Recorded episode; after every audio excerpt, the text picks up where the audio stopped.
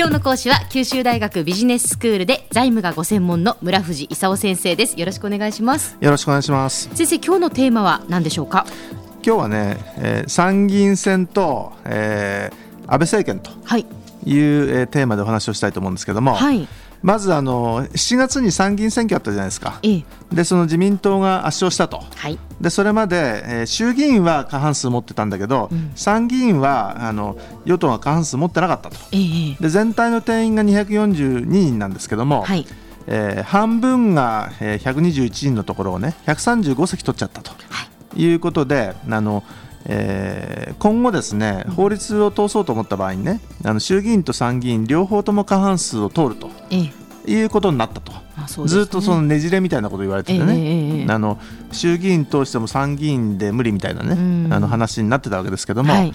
一応あの議会が落ち着いたと、うん、でさらに言うと衆議院選挙もあの去年やったばっかりですね。で参議院選挙っていうのは参議院議員って6年任期なんですけど、あの3年ごとに半半数改選と、はいはい、いうことなんであと3年はねあの参議院選挙ないんですよ、はい、でそうすると自民党の安倍総理は、えー、あと3年くらいはまあやるだろうと、うで今まで民主党でなんか1年刻みで変わるみたいなね、あの困った状況に陥ってたんでね、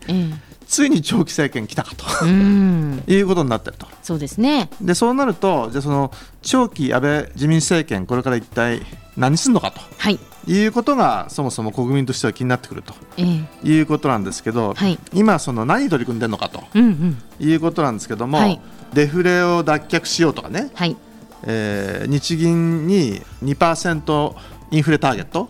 を持ってやらせるというようなのから始まって、はい、あの憲法改正とかね、はい、それからその TPP 参加だとかね、はい、それからその消費税引き上げだとか、えー、まあ、いろんなこと言ってるんですけども、はい、あの最近特に盛り上がってるのはね、うん、あのえー、TPP とかその消費税あたり、はい、なんでちょっとこの2つをお話したいと思うんですけども、はい、あの TPP がまずどうなってるかというともともと TPP 参加国でねあの、えー、関税をあのほとんど全部撤廃しようというあの話になってたわけですけども、ええ、あの日本の農業なんかがね、うん、あのそれ困ると、はい、いうことであの、えー、重要5項目ってのができてね、うん、でこれを絶対守るんだみたいなことでその、えー、スタートしたわけですよ。米とか砂糖とかです、ね、米とか砂糖とか乳製品だとか、麦だとか牛肉豚肉だとか、あるんですけど、まあ、5項目で586品目と。はい。いうのがあるんですけどもそれのその関税を認めてもらうとね93.5%の自由化率になるんですよ、はい、でも最初から93.5%って言わないでねとりあえずその低い方から始めるかっていうんでね、うん、日本政府は最初交渉に臨むにあたってね、えー、780%って言ってみたんですよ、はい、ところが780%って言った途端にねみんなその95とか100の話したんでね笑われちゃってね 日本ってバカじゃないのというふうにあの、えー、言われたんで本当に TPP やる気あるのということであのすいませんじゃあ90%あたりでいかがでしょうと。で突然あの、まあ、780が90になっちゃってね、えー、で日本のその農家なんかもひっくり返ったんですけど、うん、まあ、今何してるかっていうとねその90からスタートしてで他のみんなは98%ぐらいとかねその辺で決着を年内にしようみたいなことを目指してるんですけど、他の国はってことですね。他の国はね、えー、もう全部撤廃したって100%でいいやって言ってる国もいくつかあるぐらいなんでね、まあ、これから年内決着。アメリカがオバマ大統領のね中間選挙が来年近づいてるんでね、はい、あのなんとか年内決着してくれと言ってるんで協力しますよと。で協力するのはいいんだけど、うん、この今90%ってそのパーセントは言ってるんだけどね、ええ、それ一体何を守るのかというのを言ってないんですよ。はい、でその言った途端におそらくねあの交渉団は帰ってきた時にねもう議会で吊るし上げを食らうと、うん、いうことになっててね、うん、でじゃあ一体どのタイミングでねじゃどれを守るというふうに言うのかと。で一体どれを諦めるのかととその米を守らないで帰る帰ってくることはできないんで、ね、じゃあ一体どの辺までどうなのかと。具体的な名前が出た途端にどっかで大騒ぎが起こるわけですよ、まあ、それぞれの立場でやっぱりね守りたいという人たちもいるわけですからね。そうなんですよ。であのただ今年度決着するとするとね、まあ、95から98っていうね、うん、その5つ守る93.5%より上のパーセントで多分決着すると、えー、いうことになるんでね。その決着する頃までにはどれを守るみたいなことを明らかにせざるを得ないと思うんでね。そうすると日本に戻ってきた時にどうなるのかと。いうことですよ。はあ、まああのこれから 10, 10月11月にかけて、ええ、まあ、戦いは継続する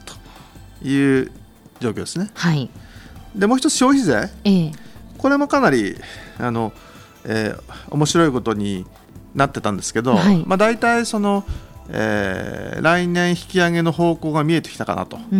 そうです、ね、いうことなんですよ。最初ねあの浜田さんっていうあの安倍総理のそのブレーンは経済成長率4%って言ってたんだけど安倍さんは3%って言ってたんですよ。はい、3%ないと困ったなっていうところだったんですけど最初あの、えー、実質成長率のあの成長率の4月から6月のね第2クォータ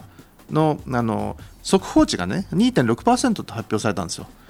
でその3よりちょっと低かったもんでね、ええ、みんなちょっと困っちゃってね、うん、3より低いと上げられないのかなととりあえず60人くらいの有識者の、ね、意見を聞いてみるかと。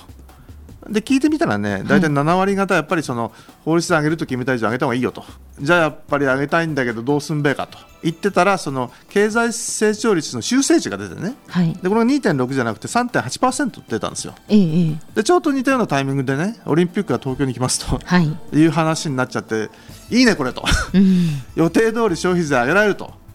まあ、10月の頭ということですからそれが決まって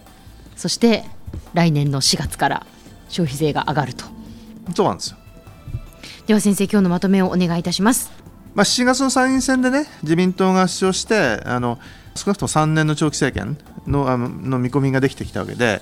であの安倍さんとしても腰を据えてねあの日本経済なんとかしようと、うん、でまずその、えー、デフレを解消すると。いうのから始まって TPP に参加してで財政再建のためのその消費税値上げ。で私的に言うと本当はたくさん払うからたくさん取るっていうねいうのは大きな政府なんでね。本当はちっちゃい政府にするためには消費税を上げないで政府が出す方を減らすと、うん、いうことをしなきゃいけないと思うんだけど、まあ、体制は大きな政府に向かっていると。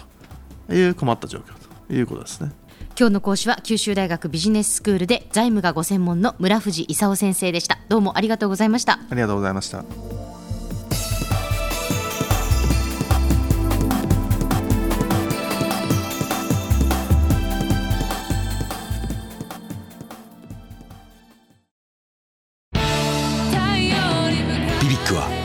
州で生まれ